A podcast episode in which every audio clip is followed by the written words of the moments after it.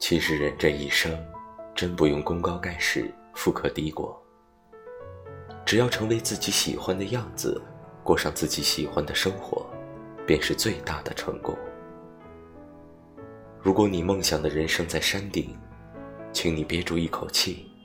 只管闷着头向那里走，别风声鹤唳，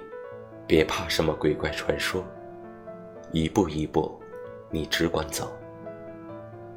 走一步你就离梦想近一步，走10000步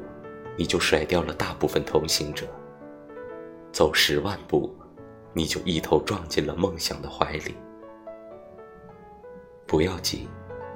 熬过缓慢受锤的年华，山顶的风景在等你。